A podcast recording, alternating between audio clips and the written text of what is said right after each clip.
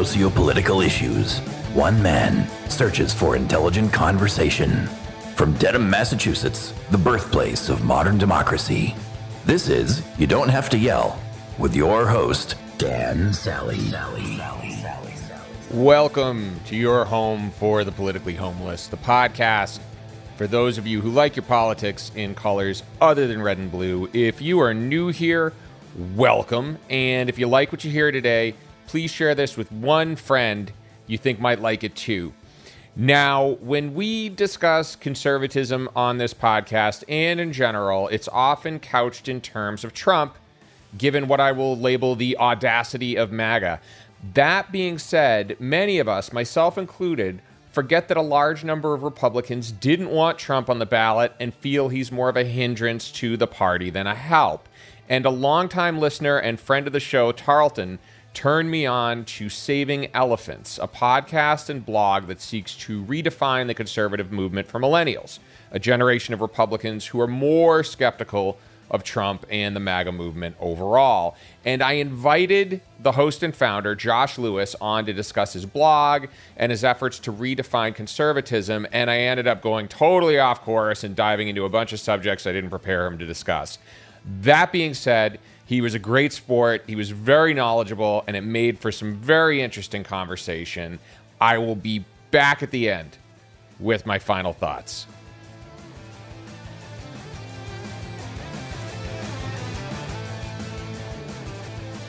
the first thing I want to get on the record while we're recording too is that you are an Oklahoma Republican, right? Yes, yes, red state Oklahoma. And I mentioned this before we recorded. I'm a former Massachusetts Republican, right? But Massachusetts Republicanism is a club sport. It's sort of like, let's say, Harvard's football team to Oklahoma State, right? Where yeah, it's the same sport, yeah, but not quite the same. So I, before we get into any philosophical conversations, though, I'd really love for you to talk about saving elephants, what it's about, and what prompted you to to start the podcast and the blog. Yeah, absolutely. Great to be on the podcast. I appreciate you reaching out to me. Sounds like we have several differences, but also some similar concerns about the direction of the com- of the country, and so that's yeah. That's some. I'm always happy to speak with someone else who is willing to think deeply about the mess we seem to find ourselves in. Mm-hmm. And that is, in a lot of ways, my motivation for saving elephants. It started shortly after the 2016 election, not entirely, but chiefly because of the effects of Donald Trump and sort of my genuine surprise with the speed with which the party moved in a Trumpian direction, not only in the run up to that election, but as you might recall, you know, as Trump was gaining the nomination, that was when you would have individuals such as Lindsey Graham and Ted Cruz that were still very willing to stand up against the guy. And just within a year or two, that that almost completely dissolved. And Saving Elephants, I guess, in a certain sense, before there was even a name for it, really started as a series of Facebook posts I would make in interactions with friends and relatives. For the most part, friendly, but also it was very evident we did not see eye to eye on this. And so it occurred to me well, if they say they're conservative and I say I'm conservative, and we're clearly not agreeing on this, then what do I mean when I say I'm conservative? And I called myself a conservative my whole life, but I never actually rigorously studied what does this word mean.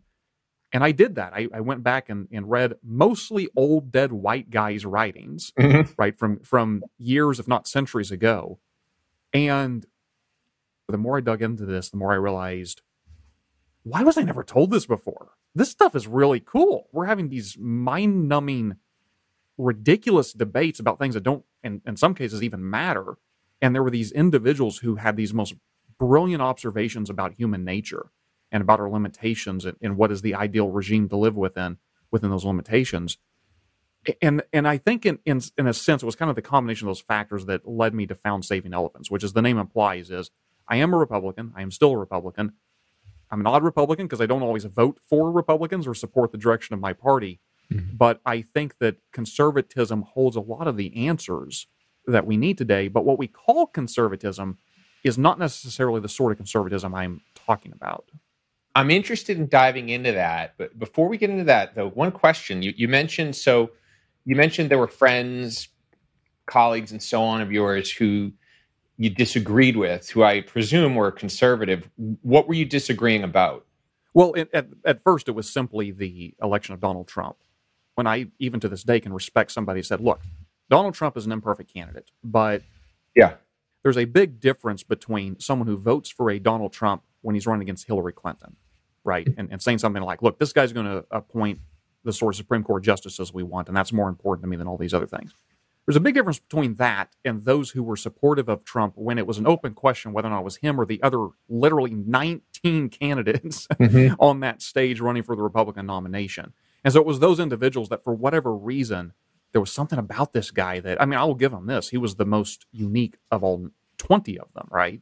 He was the one that stood out, like, okay, it's this guy versus all the others it was those individuals that just gravitated toward him and somehow would say things like, "Well, he, you know, he's not a politician. He he really gets us, or he's going to make America great again." And it was that sort of pushing back against, well, what, what does that even mean to make America great again? When was it great? What would it take to make it great? And, and trying to understand why. I, I wouldn't even call them arguments, to be fair, uh, because they weren't really saying, "Here's the period in which it was great, and here's exactly what it needs to do." It was almost like they had this sort of natural inclination to follow the sort of person who was saying the sort of things he was. Mm-hmm. And I was trying to understand what is it about this guy that has got them so enamored. Do you know it's funny? So a guest I had on the show twice, who was born and raised in France, moved here when he was 13, and became a rabid, rabid Trump fan. Oh wow! And I mean, again, we're in the Northeast. He's French, so right off the bat, you've got him typecast as as far left as it goes. this guy was most I think he was the most MAGA guy I've ever had on this show. And he kind of had the same sort of comment where he was in New Hampshire. So, you know, the, all the candidates come through New Hampshire. And he got to see Trump a couple times. And he just said Trump had this energy about him. And then when he saw him in the debates, he just started to think, you know what, this guy's got it. And Trump just had a way of hot wiring certain people. Mm-hmm. Um, and then there were the other conservatives I knew who were more like he was my last choice, but it was him or Hillary. So that was it. So after doing all this research, what conclusions did you come to about conservatism? Like, what is it exactly? Well, that's probably the biggest conclusion is that you, you know how as you get older and you learn more about a topic, you realize mm-hmm how ignorant you always were and how much little you actually know about that topic.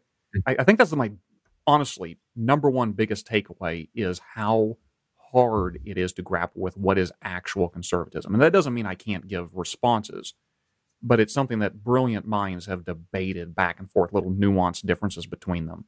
And there's a number of ways to tackle it. I often quote Sir Roger Scruton a conservative philosopher, and, and I say I quote him, I'm going to butcher this, but I'll, I'll, words to this effect. He essentially said that conservatism begins with an attitude that all reasonable people share. So he's he's saying, you know, people on the left and right, anybody reasonable would share at least the attitude conservatism begins with. And simply this the good things we have in life are not easily created, but they are easily destroyed. And so therefore our proper orientation towards these things we value is to conserve them. And this is something I think Russell Kirk is also getting at in his uh, his short essay, 10 Conservative Principles, in which he straight up says, look, conservatism is not an ideology. It's not a strict list of these are the principles we all abide by. It begins with an attitude, an attitude of conservation and gratitude. It, it's more than that. It has to be more than that because you can't build a political system off of just gratitude. But unlike, say, liberalism or libertarianism or socialism, it doesn't have a prescription for all people at all times. What it says instead is for this people, the United States, in this time, here is our proper orientation. And so, oftentimes, what an American conservatism is trying to do is to restore the founding vision and to try to live mm. up to the founding principles. That is the thing we're most grateful for, say, from a political perspective. Now, obviously, you can talk about social conservatism and the family and the church and, and so on and so forth. But I, I, guess I say it that way. And this, incidentally, there are conservatives that deeply disagree with this. Say no, there has to be fundamental founding principles. But I am not trying to restore the Ottoman Empire, right? I might have opinions about those things, but what I'm trying to live up to is a very specific time and place conservatism from which I can then build larger political principles out of. Mm. So let's take kind of the modern era then. And so the listener can get their head around this is there a specific issue today or maybe a specific issue from the past you can point to with a clear conservative position that'll help illustrate exactly what that means. Yeah, and, and I think the first thing that comes to mind because usually when you get individuals labeled liberal or conservative or progressive and conservative down to argue things, we'll talk about the tax rate or gun debate or um, abortion or things of those natures, and and, and, those are all important issues. But I, I think if we lived yeah. in the South circa 1850 and and we were trying to uphold a say sort of liberty slash human rights mindset there's a mm-hmm. lot of things we could debate but if we're going to ignore the slavery issue we're ignoring the elephant in the room right and, mm. and i mm. think in a sense there are a lot of policies we can debate and should debate but i think the moment we live in calls for more of a conservative orientation towards things which is slow deliberative change over time trust in the hmm. system respect the process of the system. If you don't like a role, that's fine. We can change it, but don't blow the system apart trying to do it. And a consistent de escalation of the sort of uh, reactionary owning the other side and whataboutism. Mm-hmm. Now, to be careful there, because I think there are certain never Trumpers, there are certain, say, Lincoln Project crowds that elevate that as if it's such a central principle that it's almost like, well, once we get there, then it almost doesn't matter if the left wins or it doesn't we're not trying to advance any conservative principles. So I'm not I'm not advocating that that is the only principle. I'm saying that until we get that worked out, it's really hard for me to see my way to saying here's how we need to argue what the tax rate needs to be. Sure, sure, sure, sure. Yeah, the the the the analogy I use is if you is if you're in a room, you need to change the light bulb and the stool's broken. What do you do first? Yeah, you, you fix the stool, and the stool's broken. Yeah, yeah. the stool is is is definitely it's broken. at least wobbly. uh, yeah, yeah, I would say yeah. There's there, it's not it's not 100 percent stable. Do you? I, I'm curious. Jumping back to your research, what were maybe one or some of the things that surprised you the most? Well, I kind of mentioned a couple of them. One being just how complex it is. One being how hard it is to define. One being how beautiful some of these arguments are and how we don't talk about them often honestly, another was how much people that call themselves conservatives, and probably rightly we would define them as say, I'll talk about intellectual conservatives, how much they fought yeah. each other. And sometimes they were friends, sometimes they were on friendly terms, and other times they just couldn't speak with each other. But man, these debates matter to them. I mean, they really wrestled with things. And, and I think that is important, just speaking as a conservative, because there's a tendency within the right today, I think, to say, you know, that Reagan era was great and all, but it, it's not working. And so let's just scrap fusionism. Let's just scrap all these ideas of the past of the free market and kind of go a different direction. And I, I think there's a certain necessary maturity that looks at that and says, wait a minute, there were brilliant thinkers that fought through these debates endlessly to get us to where we are today. And maybe we could scrap it. Maybe it's of no use to us today, but it would behoove us to at least understand those things. Yeah. And so I, I, don't know if I'm getting at the nature of your question, but I guess that was one thing that really struck me. It was oftentimes when we fight today, yeah, there were better versions of those same debates generations ago. I, I remember it's on on YouTube. You can find it. There's a debate between William F. Buckley and Noam Chomsky. Yes, who by, are further apart politically than any two members of Congress today. Yet, eh, yet the way they debated, and they were debating about the Vietnam War during the Vietnam War. So this was one of the hottest, most contentious issues at the time. They were able to have a very measured thoughtful discussion. They didn't agree, mm-hmm. but it was truly a very a very high minded conversation. There's another thing too I want to get back to, which is you talk about slow incremental change, and I think one of the things that makes me more conservative is my belief and my respect for federalism mm. and for distributed power at the most local level. And part of the reason for that is that I think the area where I really disagree with a lot of liberals is the idea that you need broad sweeping federal legislation to get anything done. And I, I, I, think the reality is that slow incremental change that takes place at the local level ultimately can get buy in if you let it. I'm curious as to your thoughts on that and whether federalism kind of ties into your broader philosophy. Yeah, and I'm blanking on who it, it was. Either Allan Bloom or I can't remember. It, it, was a it was a neoconservative Godfather, and I cannot remember off the top of my head who it was. But they basically said something to the effect that conservatives have from birth what liberals seem to lack from life, which is an undying suspicion of a central authority's ability to do good. Mm-hmm. And, and I and I do wonder sometimes how much of this comes down to just innate personality differences. Like it, it just it's it's as if it would never occur to some people that well, if we give all this power to central authority, that could be misused in some way. And I am a huge advocate of federalism. I I think one of one of the projects, say, of modern conservatism is try to understand why federalism isn't working. By which I don't mean that federalism is bad, but it's just not utilized. It's not turned to. It's the, the individual within the United States is naturally consistently elevating individuals Mm-hmm. Presidents, for instance, you know, on my first day in office, I will do this. Democratic candidates, honestly, are worse about this than the Republicans. Elizabeth Warren, for example, first day in office, I'm going to, you know, essentially abolish the Electoral College. How? You, you don't Yeah. have the authority to do that. Yeah. Right. So, and, and so we're almost as individuals consistently elevating in people who keep pushing this sort of central authority push down. Mhm. Why? There's a lot of good answers for that, but wh- why do we keep looking for that? So I think federalism is immensely important and is completely necessary in a system of ordered liberty when you're talking about 330 million people that are never going to agree on a central uh, policy. But I, I, I think you have to almost take a step back and say, well, why do we innately not look for federalist solutions first? And and it's funny too. One of the examples I cite to folks on the left who really argue for strong federal control is how good would that framework have worked out in the early days of the Trump era when Trump tried to sign a, a, a ban on travelers from majority Muslim nations? How would that have worked out? Because Also, the Republicans controlled the House and the Senate. Exactly, exactly. And what stops presidents from getting all the things they want is the fact that states can sue them or they can just say we're not going to do that and then Yeah. that's that's all they can do.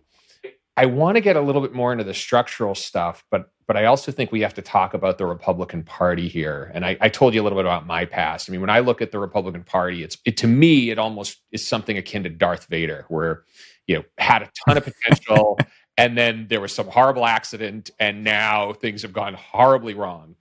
What are your thoughts of the current state of the party, and especially of populist turn? And and when did when do you think all this took place? Did it happen with Trump, or was it kind of gradually increasing until it boiled over? I, I think it's pretty evident whatever happened happened way before Trump Yeah. went down the golden escalators. Say that I often point to the Tea Party that was really interesting to me. That as much as that is was a rebellion on the right against Democratic control, specifically President Obama, and as I'm sure you recall, the Democrats controlled the House and the Senate, Mhm. and sort of this wave of uh oh, what's what's coming? You know, you know the, the left has seized control of America, so we have these populist uprisings and forms of the Tea Party. In reality, I think that was also a dual rebellion against eight years of George W. Bush Hmm. for a variety of reasons. Because I think there was a sense in which you don't get a Donald Trump without what's perceived as a failure of the Bush administration, plus a failure of Romney, plus a failure of McCain. You finally get to this guy that's not a failure, right? He worked a miracle. He beat Hillary Clinton, who most of the right believed was inevitable. Hmm. She's going to be dictator of the United States at some point, right? She was the biggest boogeyman for the longest while. And he managed to defeat her. He was the winner. And I think that you can see that even in the early days of the Tea Party. It it I misread it. There were a couple of Tea Party events I went to. I wasn't particularly enamored with them, but I thought what it genuinely was was a concern for the direction of the country, specifically financially speaking, that we were in over our heads with the debt. We had a president consistently promising to spend more, more, more. And I think that was wrong. I think in reality, what the Tea Party represented was anti establishmentarianism Hmm. uh, because the early prototypes of the Tea Party, Ted Cruz, Sarah Palin, these were individuals that spoke to the heart of America and essentially said, look, you're real America, right? You're the true people of this country. And this elite mobocracy, in, in effect, has has stolen this American dream from us and, and has set us on this bad course. And I think Trump really tapped into that. It's kind of ironic that on paper, Ted Cruz would have been the perfect Tea Party candidate, and yet, you know, the old phrase, "Revolutions tend to eat their own children." Mhm. I think even Cruz wasn't quite radical enough for that. You know, I mentioned the state of the Republican Party. It, I feel sometimes like I'm in this weird position. There's a, there's a video out there of an individual that during the Trump years kept complaining because he was saying he kept having to defend Trump because the arguments that were leveled against him were not true. And he kept trying to tell his friends, I don't like Trump. It's just you keep saying things that aren't true about him. Yep. And and I sometimes feel the same about the Republican Party. I despise the direction it's gone. I think that there are certain odious grifters and charlatans and demagogues within the Republican Party that I it, it, wouldn't even be fair to say I'm embarrassed to be in the same party with them because I think it's it, it's not even embarrassment. It, in a saner time, they would be driven out and they would be almost a, a byword or a watchword of oh you don't want to be like old such and so. Remember what happened to them. But I also do somewhat sympathize with the sentiments that led to all this. I think they were misdirected, and I think there were genuine demagogues that seized upon them. But I do think there was an aspect in which the hollowing out of the center of the country was real. There was an aspect in which the elites seemed to have misled us in a multitude of ways. And now that's fairly nuanced, and we can kind of debate what those are. But I think the Republican Party, by and large, under the old guard, failed to address those concerns in a serious, gradual, deliberate manner. And as a result, you end up with someone like Trump. And, and this is a single issue, and I, I don't necessarily have a well thought out, here's exactly what I would have done. One of the biggest concerns policy wise in the Bush administration from the right was immigration. Mm. The base consistently pushed against the elites, not just Bush, but the elites on the right's desire for sort of a uh, comprehensive immigration policy. Now, maybe that was the right way to go, maybe it wasn't. But I think you end up with this problem where the vast majority of the, the base keeps saying, this is a problem, fix it. The people at top not only aren't fixing it, but they're moving in a different direction that we're, you know, that the base is suspicious of. That can only go on so long before you end up with someone like a Donald Trump that is outright dog whistling racist things about mm-hmm. Mexicans and building a wall and Mexico's going to pay for it. And they're like, well, finally, somebody has taken our problem serious, even if it's the dumbest solution possible. And, and I think there was a whole series of that, the kind of this mismatch between leadership and the rank and file. It's funny.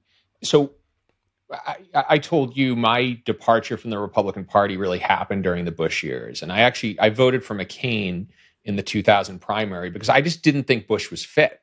Mm-hmm. I didn't think he was a good president. I didn't think he was a good candidate. I didn't think he was compelling.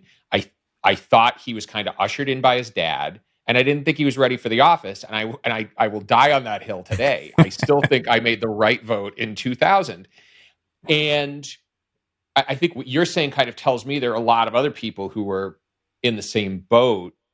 Well, incidentally, I, I, I want to throw in there that you're correct, but what I'm saying is there's a lot of Americans who criticize Bush for the exact opposite reason you did he didn't push into the cultural issues mm. enough, right? He, he wasn't radical enough for their mm. so it kind of splits both ways. And and that's fair. I mean, look, it's America, and if that's what you care about, that's what you care about. And because we have only two parties, we're gonna have some unhappy marriages at times with you know with yeah. people on opposite sides of an issue. One thing you said eh, that that I really want to dive into is the hollowing out of the country. Mm-hmm. People who have listened to this podcast for a while will know I harp on this constantly. I don't believe we've had a real economy since the year 2000. I believe that's the last time we actually started seeing GDP that was not created via either monetary policy or loose loans, really. Mm-hmm. But during the last, let's call it like now, maybe even 15 years or so, a, a lot of coastal urban enclaves have done exceptionally well and the middle of the country has not fared so well. And I'm curious to get your take on what the hollowing out of the middle of the country means, the impact it has, and how it's kind of shaped people's thinking. Yeah, that's a really complex issue because I, first of all, we could have an entire conversation about that strictly through economic or material yeah. lens only. And it would be yeah. legitimate. And I think it would explain a lot of things.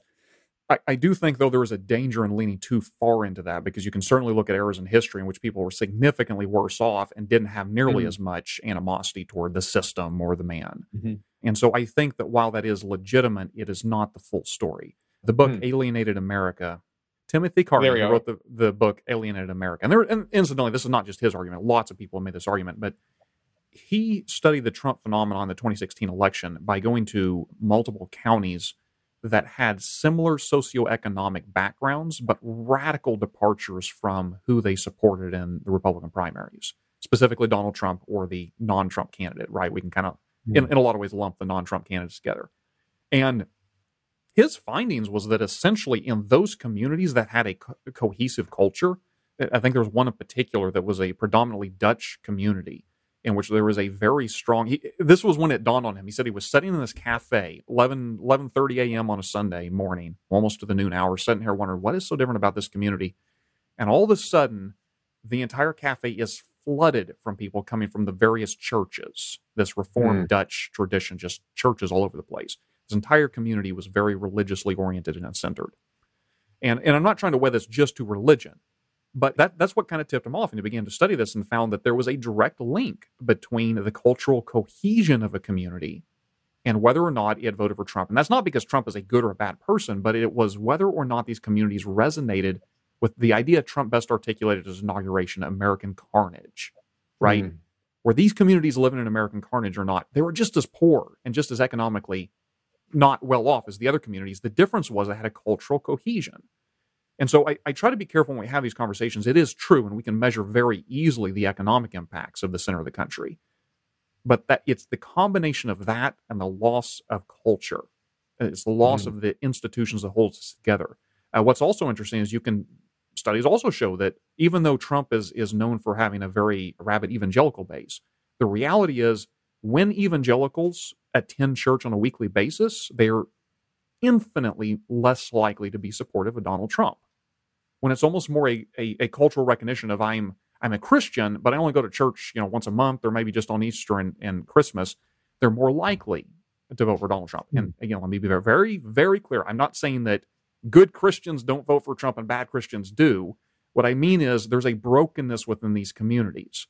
There's a recognition of this isn't working. Yeah. Let's storm the cockpits. Let's go with this guy and there's a lot more again I could say there, but that I want to be careful. If we somehow solve the economic argument, I don't think this problem's going away, and that's one of the reasons that I'm concerned about certain suggestions like UBI, for instance.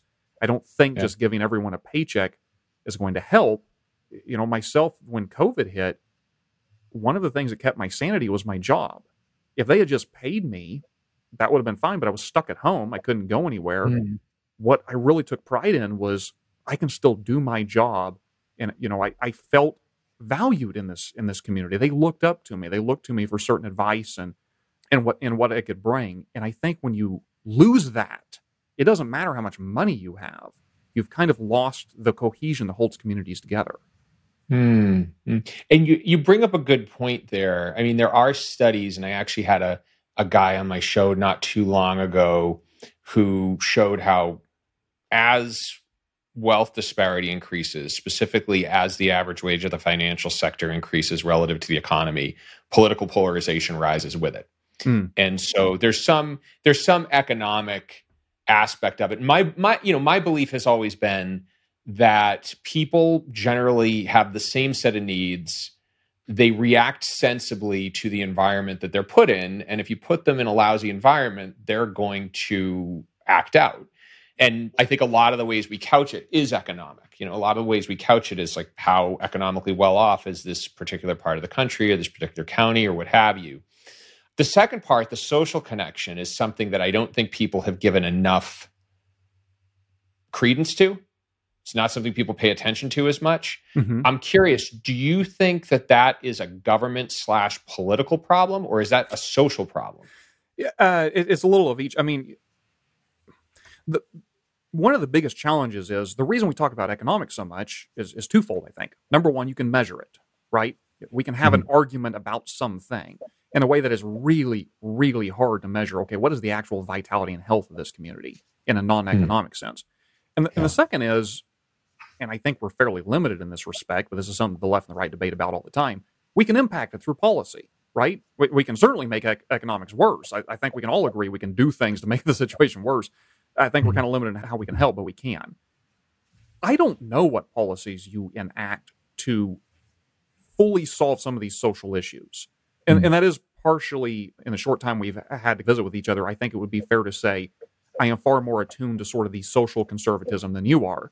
But mm. I also despair with a lot of what the right says about social issues because I, I, I don't think it fixes the heart just to get the policy just right.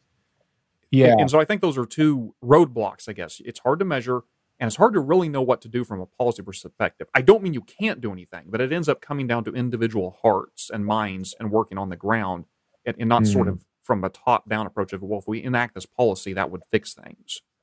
I think there's got to be a cultural shift.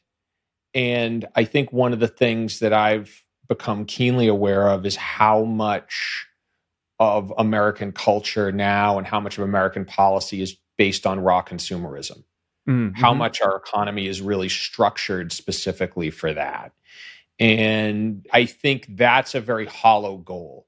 If you look during the Cold War, there were maybe three ways we differentiated ourselves from the Soviet Union. One was our liberties. You know, we have democracy, we have freedom of speech, freedom of assembly, all these great things the Soviets don't have. Number two, we have religion. You know, Soviet Union has barred religion. We have religion. We're a religious people. And the third was we have this great quality of life. Like mm-hmm. look at the look at an American house versus a, a house in the Soviet Union. Look at the difference. Look at the appliances, right? And after the fall of the Soviet Union, we we had become more secular and we really only had the founding mission of consumerism. We only had the founding mission of our material wealth. And today, that's how we measure things. So, I mean, GDP is a measurement of what's being bought and sold, mm-hmm. right? It's not a measurement of quality of health, it's not a measurement of quality of life. And I think it's a real blind spot for us. I'm gonna I'm gonna dive into something, an area where I think you and I might disagree a bit, and I sure. want to I want to get your take on this, which is I am generally on a federal level pretty conservative. So on a federal level, I think restraint in spending, I think restraint in law, I think those are all good things. I think we should let the states do their job as much as possible, as much as in line with the Constitution. The flip side is I love my socialized Massachusetts. Absolutely love it. I love it. I have a, I have a handicapped sister. My son has diabetes. I love the fact that my sister has a state sponsored ride to and from work if she needs it.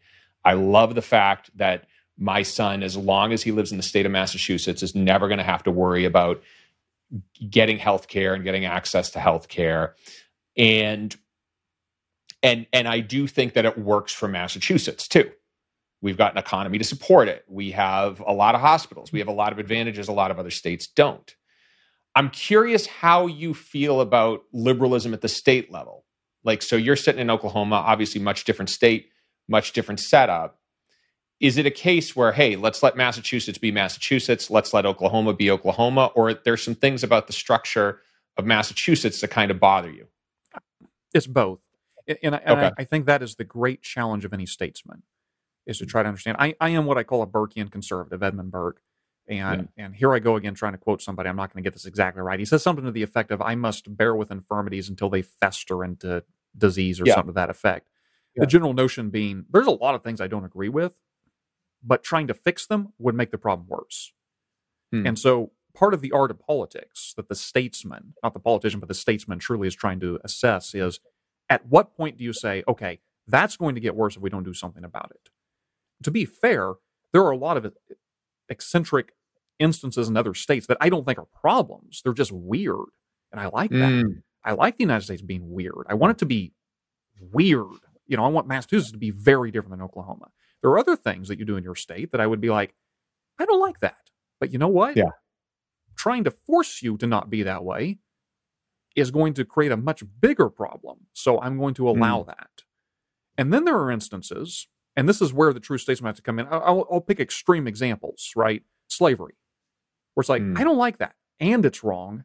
And we need to impose our will on these individuals and usurp states' rights. Now, how far does that go? What, what about instances of discrimination? What is the role of a central authority to tell a state or a local government or an individual, you can't do this because that's discriminating against someone?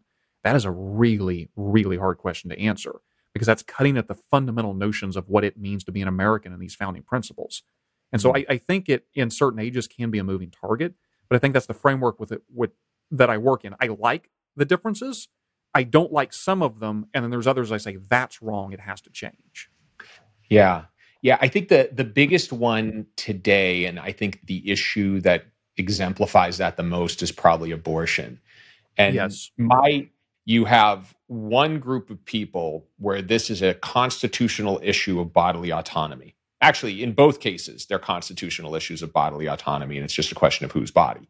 On the mm-hmm. pro life side, there's the saying, well, there is this state sanctioned right to life enshrined in the Constitution, and that applies to the unborn child. And on the opposite side, you have people who say, I have personal sovereignty under the Constitution, and there is no reason why state authority should be able to impose its will. And there's there's an impasse. There's no way to square that circle. Yeah. Um, that out of the way, there's also a lot of nuance, and I think the overturning of Roe v. Wade is, has revealed that. There's a lot of nuance in terms of people's views. I'm curious because this is a situation that's this is fluid, right? This is going on right now. This is a changing situation. We have states debating the level at which they're either going to restrict or not restrict abortion.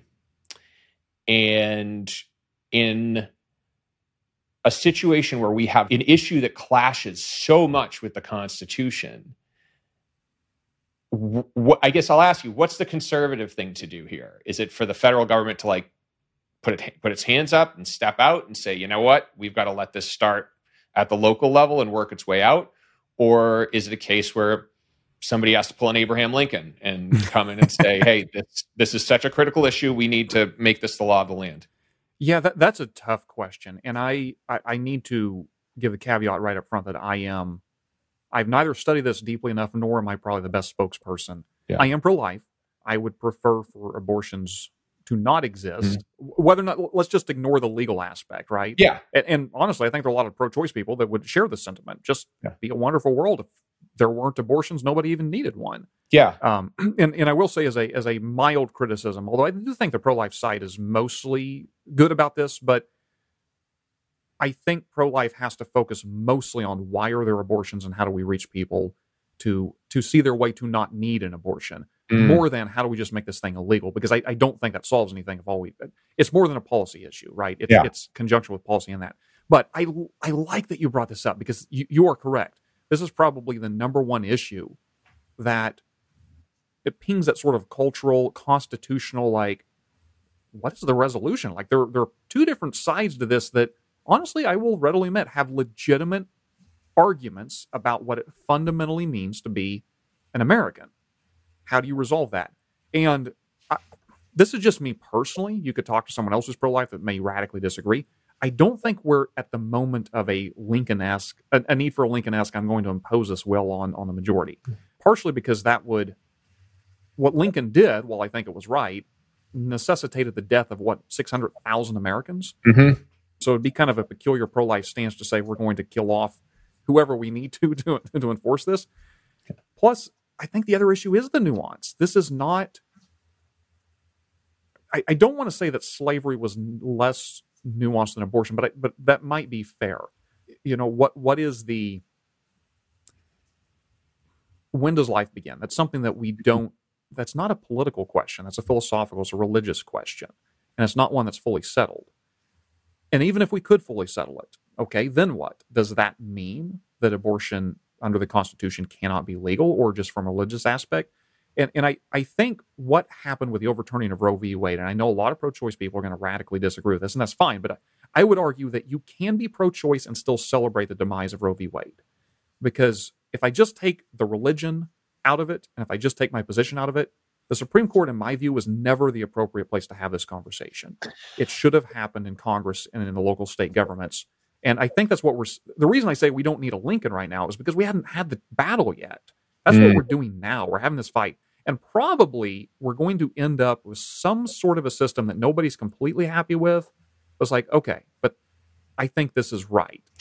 I don't know that we'll ever get there, and it'll probably be long after you and I are dead. yeah, But I say give the process a chance before you take up arms. Yeah, I, I no, and I'd agree with your take too that, and this is something that a lot of people are going to hate to hear, but I do feel in a lot of ways the pro life movement as we know it was a reaction to the Supreme Court verdict in Roe v. Wade. It was a reaction to this abrupt change. And it's a really tough one because you've got a clear issue of moral conflict. And do you let the states figure it out or do you step in and the consequences of letting the states figure it out are also a lot of injustices get to continue. Yes. You know, and so to your point, nobody is going to be happy with the overturning of Roe v. Wade on either side because you are going to have states like Massachusetts where they just go full tilt in the other direction and enshrine it in the Constitution. And then you've got a state like Texas, for example, mm-hmm. which has a fairly restrictive regime right now. And and so it's very difficult, I think, if you are on either side of that equation to look at that and say the right thing to do is for the federal government to do nothing. Mm-hmm. Because there's automatically this injustice that really strikes at the core of who you are that's allowed to continue. Yeah, and and it's interesting we say it that way because something I talk about often is I think there's also a fundamental difference between the way a conservative or a progressive approaches a lot of policies. And, and I don't mean this as a criticism, even though I, I don't think it's the appropriate way to approach. A progressive is so focused on justice that at times I think they sacrifice trade offs. Mm. That they cannot abide the notion that injustice is taking place, and therefore we need this to step in and, and take control that might be the right answer, but we need to pursue the right answer with clear eyes that there are going to be consequences, maybe unanticipated or unforeseen yeah. consequences. And that is needs to be measured because those could also be injustices. So I think conservative has a natural reticence toward just jumping in there and changing something that's wrong. Yeah. Maybe we can all agree it's wrong, but trying to fix it could make things more wrong. Mm. It, do you know it's funny. I, I want to say something to anyone who might be listening who's on the left of things. And I've given enough criticism of the right where I feel I'm fair in, in leveling this. So get ready, folks. I'd like to talk a little bit about the current environment and the way the right very often dismissively talks about the left and the way you often hear the term snowflake or woke or whatever. And you're branded with mm-hmm. this label. And there's just right. no way to escape that label. And the thing I want folks on the left to understand is that the right has been dealing with that for decades. For decades. It's like, oh, you're Republican, you must be racist. Oh, you're pro life, you must hate women. And and again, I'm not a Republican. I have veered away from what I'd consider a pro life stance. But that out of the way, that's going to harden people. And and also it's not going to win friends and influence people. You know, you're not going to get anything done if that's your attitude. And and I can tell you, as someone who was raised conservative in the state of Massachusetts, that's the way it was, rightly or mm. wrongly. You know, people may people may say, "Well, you deserved it." Fine, you can say that, but it didn't do much to move me over to the other side. And and I do yeah. think that I do think one of the problems that we face is that absolutism, is that idea that if you were not 100% full bore for this policy, then you must be against me. And I'm not going to take 75% of what I want in order to make you happy. So, so let me offer a, um, I don't know if it's, I don't know if it'd be right to say a pushback on the pushback, but just, just a food for thought here because pushback on the pushback. Let's go. Yeah. I'm of two minds on this. First of all, I, I completely agree with what you just said. And it, it stokes hatred and bitterness and division. Yeah. I think sometimes there's a tendency to, on, on the right, to let voters and elected officials off the hook for this, right? Mm. Of course, they voted for Donald Trump. People have been calling him names for years. What kind of cowards are we that someone pokes fun at us and we have to behave in a way that we're acknowledged, oh, this might destroy the republic, but someone hurt my feelings, right? Mm-hmm. Yeah. and, and and there's some of that going on too. So I, I think in effect, what sometimes is going on here when we talk about the center of the country, right? Where most of these people aren't being called names by their friends and neighbors. They might not have even met a liberal, right? They're more concentrated in other parts of the country. I think in reality, what we're talking about is in those cases. And, and again, let me emphasize what you said is real and a problem and does stoke division. But I think for those individuals, what they're concerned about is not that I live in a deep blue area and I feel like I'm a gladiator in a Roman Colosseum, yeah. kind of but the elites talk to me that way. The people that hold mm. power, the media, the, the people in universities, the people who have on the coasts who have made it in life. And here I am in this poor struggling community, and they look down on me and they don't see the good that's in me because they're talking to me like this. The reason I bring that up is because that is really only a problem. Again, I'm kind of repeating myself when you have broken communities. Mm. Yeah. When, when you have a cohesive community, it might still be an issue, but you're not going to go vote for a candidate that could destroy the republic on the fact that someone hurt your feelings. Yeah. You might do it if you think the republic's lost anyways. Hmm. That's interesting. That's interesting. Let me let me dive into my socialist side then for a little okay. bit because I do because I do think there's there's a bunch of things we can we can touch on here, and I I, I think disconnection isolation is a problem in and of itself that's a social problem and that's something that's going to have obvious effects on somebody's mental state. And I think we could go back to when times were better and we saw signs of this going awry. Like if you look, I mean, the first major school shooting in Columbine was what was it 97 98 i mean that sounds right i don't remember yeah. yeah. it was around then right like things were pretty good you know, the economy was good things were humming we hadn't had any major crises. The Berlin Wall had fallen. It, it was it was really a, a, a, small, brief golden era in America that that didn't last too long. But that was very much, I think, a, a crime of isolation in a way. You know, these kids were bullied, and I think you you saw that recurring. And those things are cultural on the social side, I do think there's a lot we do in this country to put undue stress and unneeded stress on people. So, a couple of examples I think of here. There's a lot of data that says a higher level of education will ultimately result in higher earnings, right? Mm-hmm. Higher level of education will ultimately result in more freedom, more ability to do what you want with your life, whether that's monetary or not, right? There's a lot of things that underpin that. There's nutrition, there's your home environment and there are some things that are out of people's hmm. control mm-hmm. and so i wonder how you feel about certain programs that relieve that desperation so things like for example some easy wins or free childcare nutritional assistance things like that are very very helpful when you're talking about kids and when you're talking about giving them the ability to ultimately to grow into the best person they can be where do you how do you feel about those programs? Do they have a place in government? If so where? Is this federal? Is it state? Is it a mix? Like what are your thoughts? Oh, that's a great question. I don't know if i have any concrete thoughts but l- let me offer some yeah. peripheral thoughts and maybe we can get there. But the, uh, the neocons of the 1960s say and these were individuals you know the famous phrase irving kristol had was a neocon was a conservative mugged by reality. In other words yeah. they were liberals. They were fdr democrats and then mm. when it hmm. gets to the Great Society, they begin to measure the program and say, this isn't working. What's interesting, though, is unlike, say, the National Review crowd, they never rebelled against FDR. They never said, we need to dismantle the entire New Deal. And oftentimes, what a neoconservative was, would argue is that if a society reaches a certain level of affluence, it is morally obligated to create some sort of a social safety net to take care of the weak, the poor, the disadvantaged. The tension in my mind is that I slightly agree with that but I also think we need to accept that anytime we create a social safety net, there is going to be mismanagement and waste mm. and fraud and a continuing cycle of perpetual poverty. However, I think it's probably utopic to say we could ever fully dismantle it and that people would be fine with that and that somehow we'd all pull together in cohesive communities that take care of each other. Mm. I, I, think we have to strike a balance.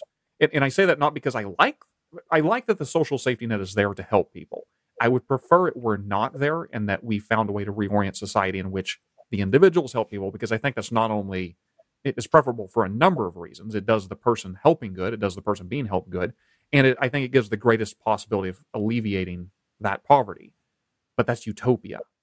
I don't think we're ever going to mm. truly get there. So then there's this question: Well, how much poverty do we put up with? How much do we yeah. relieve? How much could we even relieve, even if we had all the money in the world? Know, there's yeah. as a friend of mine pointed out once, part of the problem with homelessness is some of those people don't want to live in a home because that's not a safe place. There is mm-hmm. no amount of money that's going to put that person in a home. That is a problem that no government program is probably ever going to help. It's going to take, if that's ever going to be believed, and maybe it can't in this world, some human is going to have to invest in that person. And so I, am not trying to waffle on my answer. I guess I'm saying that in a perfect world, I'd prefer no social safety net. We don't have a perfect world. So what do we do about that? No, I agree with you there. I agree with you there. And I think there are always going, regardless of what problem you solve, there's always going to be another problem at the fringe, I think, that pops up. And so the question is, what's the best mechanism to deliver that? And I don't have a good answer. You know, there's a there's actually there is another topic I wanted to shift to though. This is going to sound like a weird question. I'm going to ask it and then I'm going to qualify it, which okay. is does true conservatism have any place in the federal government? And and i I'm going to qualify it with this.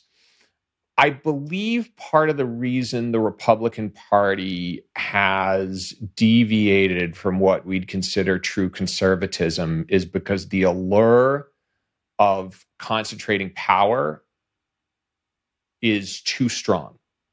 Mm-hmm. And it is very, very difficult for anyone in power to resist the temptation to veer off the path. And fiscal conservatism is the easiest thing to throw overboard because right now we have a market that has a seemingly bottomless appetite for US debt. Mm-hmm. We have a whole American population who loves government spending, whether they want to admit it or not.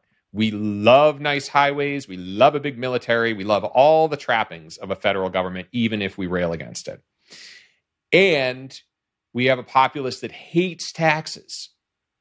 So the allure of me just dipping into that bottomless piggy bank and piling on more debt in order to give my constituents the programs they want at rock bottom prices is just way too strong. And I almost feel like the truest form of conservatism would want not just like a set of policies in government, but would want federal restraint. Mm-hmm. Would want to dial back the reach of the federal government. And it's a very difficult thing to accomplish politically. It really has to come from the grassroots. I, I filibustered long enough on this. I, I want to hear your I want to hear your comment. no, it's, a, it's a great question. The, the last presidential candidate to win a nomination, that is, who ran mm. on that kind of conservative message was Barry Goldwater. And I don't mm. think it hmm. was the most, but it was one of the most lopsided defeats in American history. Now, granted, yes. you can say he was also running yeah. against the ghost of JFK because LBJ was, uh, you know, yeah. took the mantle from there. But he was very clear about that. Look, he put me in office. I'm going to repeal laws. I'm not going to create new ones. I'm not going yeah. to see if something's needed. I'm going to ask first, is it constitutional? my aim is to expand liberty because I think that's what's in the best interest of my constituents. He was speaking as a senator, of course, at the time. Yeah. You get to Ronald Reagan, who in a lot of ways embraced, maybe this was back that neoconservatism, embraced the FDR model, didn't try to dismantle it. And you're absolutely right. Look, Donald Trump, for all his faults in the 2016 debate, one of the one of the good things he did was he at least said the quiet part out loud. I am not going to abolish Social Security, Medicare, and Medicaid. I'm just yeah. not going to do it. Now, he also said that he would find all the fraud and waste and that that would somehow balance the programs, which is insane. but, mm. but, he at least yeah. he at least said what Republicans have operating been operating on this entire time. Incidentally, it doesn't mean I think we should abolish it. I just think we need to be realistic. If we're going to keep it, let's raise yeah. everybody's taxes. In which case, I think we'll very quickly abolish it. uh, yeah. But where I'm going with that is, yeah, this is not a popular idea. I think there are two things going on, however. Milton Friedman, now I just mentioned Ronald Reagan kind of accepted FDR, but he was critical of LBJ in that project.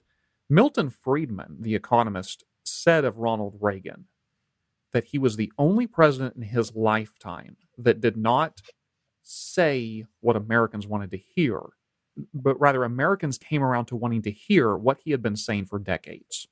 What he meant by that was mm-hmm. the Reagan that we elected in the 1980s was the same Reagan who lost Gerald Ford prior, was the same Reagan who gave a stump speech for Barry Goldwater, and Goldwater went down in flames. Reagan didn't change. It was that the United States, you know, with double digit inflation, with economic stagflation, uh, with, with, kind of our loss of prestige on a world stage, Americans came around to saying, I think that guy might have something. Now, Reagan was no Barry Goldwater, right? He wasn't saying you put me in charge, I'm going to just abolish all these departments. And I honestly wonder if my generation and younger might change this because at some point you run out of money, right? And and when we get to the when we get to the parts where I'm, I think I saw this on your Twitter feed that you look at all the parts of the budget you would have to the the military entitlement spending yes. that you would have to if you don't touch them you're going to have to cut 70% of everything else that's insane yes. It, it and so it i often say that i used to when i when i was much younger i used to be all about tax cuts and then later i became all about spending cuts now i think i'm neither of those two things i think the real root of the issue is a fundamental question of what does government do what should it do mm. and whatever we think it should do let's fund that I have no problem spending as much money as we need to spend if that's what government needs to do. But I think that's where we need to start our question is what is the purpose and role of government? Hmm. Heavy stuff. Heavy stuff. I think it's it's it's interesting you say that too because I do think that the, getting back to something you said earlier on, a lot of it's about respect for the system. Mm-hmm. And the one of the frustrating things about American democracy is that in order to make something the law of the land, you need such a high threshold of support. Yeah. You need to get yeah. two bodies of Congress, one of which is constantly running for reelection, and you need a president and they and the other of which everybody's running for president. Yeah, everybody's running for president, twenty four seven. Yeah, election season never, presidential election season never ends, and then, of course, you have a Supreme Court which can tilt one way or the other and over the course of time uh, that that makes it very difficult to enact laws and if you enact it it makes it very difficult to uphold it mm-hmm. and, and i do think that what's going on with the polarized nature of our political dialogue today is that we're throwing the baby out with the bathwater I think both parties, in their own respect, are obstructionist in the sense that they mm. don't want the other side's agenda to get through. And that's kind of their mission. And because of that, they blame the institutions. Well, the Supreme Court needs term limits, or the filibuster needs to be eliminated, or we need to abolish the Electoral College. And they never actually look at the problem as a dialogue. Problem mm-hmm. is the mm-hmm. fact that there's no honest debate, there's no compromise, and so everybody gets zero percent of what they want rather than getting fifty percent or, or what have you. I, what are your what are your thoughts there? Yeah, I, I have mixed thoughts there because I I'm a lot of these things I'm of two minds, I suppose. Yeah. I do agree with the with the problem as you've presented it. However, I also think that there are fundamentally diametrically opposed views between what direction we want government to go, and so it is truthful to say, well, we're not going to actually reach consensus with some of these issues. We yeah. can't. It doesn't matter how nice we are to each other. We don't want to go in the same direction. I think, first of all, maybe it's a return to our federalism argument. To me, it's almost a no brainer. Well, the first solution is stop doing so much in Washington, D.C. Mm-hmm. Why are they involved in this, anyways? Yeah. we want to do these crazy things. Let's work it out in the states. But second to that, I do agree with the poisonous atmosphere that there are we live in an unusually razor thin margin era. And I don't mean that there are uh, population terms. I know that there's far more Americans that identify as blue than red, mm. but just the way the political map works, what isn't this the most razor thin house we've seen in our lifetime or something like that? Yep. And and if you look at the number of ways since Ronald Reagan, honestly, that it switched back, he was, I think, the last landslide president. Or no, that's not that's not fair. George H. W. Bush was the last landslide ple- mm-hmm. president. We've gone back and forth, and I believe it was George W. Bush was the only one that won a plurality uh, or won the popular vote ever mm-hmm. since then. So we've we've yeah. had this like a lot of these problems would be solved if one party massively dominated the other. That being said, that's not always a good thing you know, there was a, as, as it's often pointed to, there was a lot of consensus in the pre civil rights era to just maintain the Jim Crow system. Mm. That's not a good thing. It was better when we ended up having big fights about that. Uh, so super majorities are not always good, but I think that's part of the problem we're experiencing is no one's really in charge. And what's weird, I've noticed this a lot. If you talk to people that are heavily partisan Republican or Democrats, they're convinced the other side's the one that's winning. And so we all feel like losers. Yeah, it, it's it's strange how often it's we're losing this. The others and the other side is always depicted as monolithic and very uniform. Yeah, they know what they're doing. They're very conniving, and it's like No, they're about as confused and bickering among them, themselves as we are. yes. That's interesting. That is really interesting. Do you think the takeaway here is, and this kind of gets back to something I I talked about earlier, where if you really are to ascribe to a federalist model, then in many cases you're going to have your version of injustice playing out in some other state and you can't do anything about it. Sure. Do you think part of the answer is here that the American system is set up in such a way that in order for the federal government to ultimately reach into everybody's lives, things have to reach such a critical situation, things have to reach a crisis that it just makes obvious sense to everybody. And and I think a case could be made for the Civil War. You know, all the states involved in the, what was the United States of America agreed that was a bad thing. You know, because the Confederates yeah. had left. I think during the Great Depression, there was obviously this huge expansion of the federal government because of the economic state, and then of course the war effort. And it seems like we're headed into a similar era of turbulence. And maybe in some ways we have to like just sit back and wait for the tidal wave to hit. And then at that point it becomes plainly obvious what it is to do. I, I think that's fair. I think we're we're clearly living through party realignments mm-hmm. cultural re- realignments i think we're it's a much, much more dangerous world to be in. So I don't celebrate this, but I think we're seeing the end of the post World War II global order. Mm. We haven't really been talking about outside the United States, but both internal, external. There's a lot of changes, and and you you hit upon that in a way that I often feel, which is that there's a lot of this that I don't honestly know the answers as to how this resolves, how it how it ends, how it gets better. I, I have pieces of the answers. I feel like, and I'm, I'm trying to put those forward, but I feel like this is one of those eras that you know when we're old and gray, looking back on is going to look a lot clearer than now. Yeah. However, the good news is that there are fundamental truths about human nature from both a religious and, and conservative philosophical perspective that don't change. That whatever era you live in, to behave with gratitude about the good things, to behave with humility about your ability to actually change things for the better and to focus on what is yours and not try to get into somebody else's business. Mm-hmm. I, I, think leaning into those civic, small r Republican virtues the founders always talked about.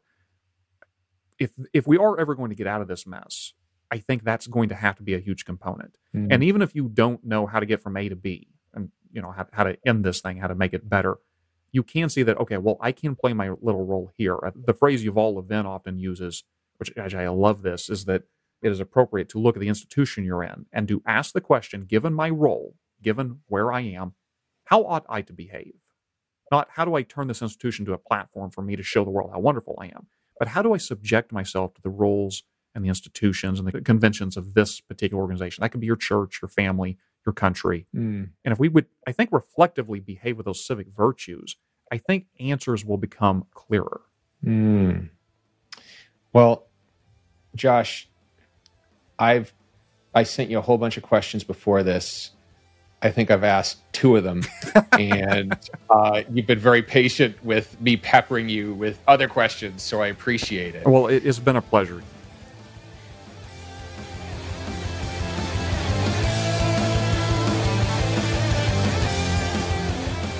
I hope you enjoyed this episode, and if you did, please consider leaving it a review. I've also included a link to Josh's podcast and blog in the show notes.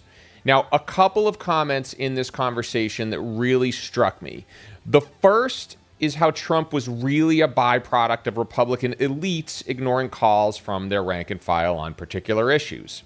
Now, I was also surprised when Josh mentioned that there were Republicans to the far right of me who were also turned off by George W. Bush more for not going further to the right than myself, who was mad that he went further to the right than I wanted him to.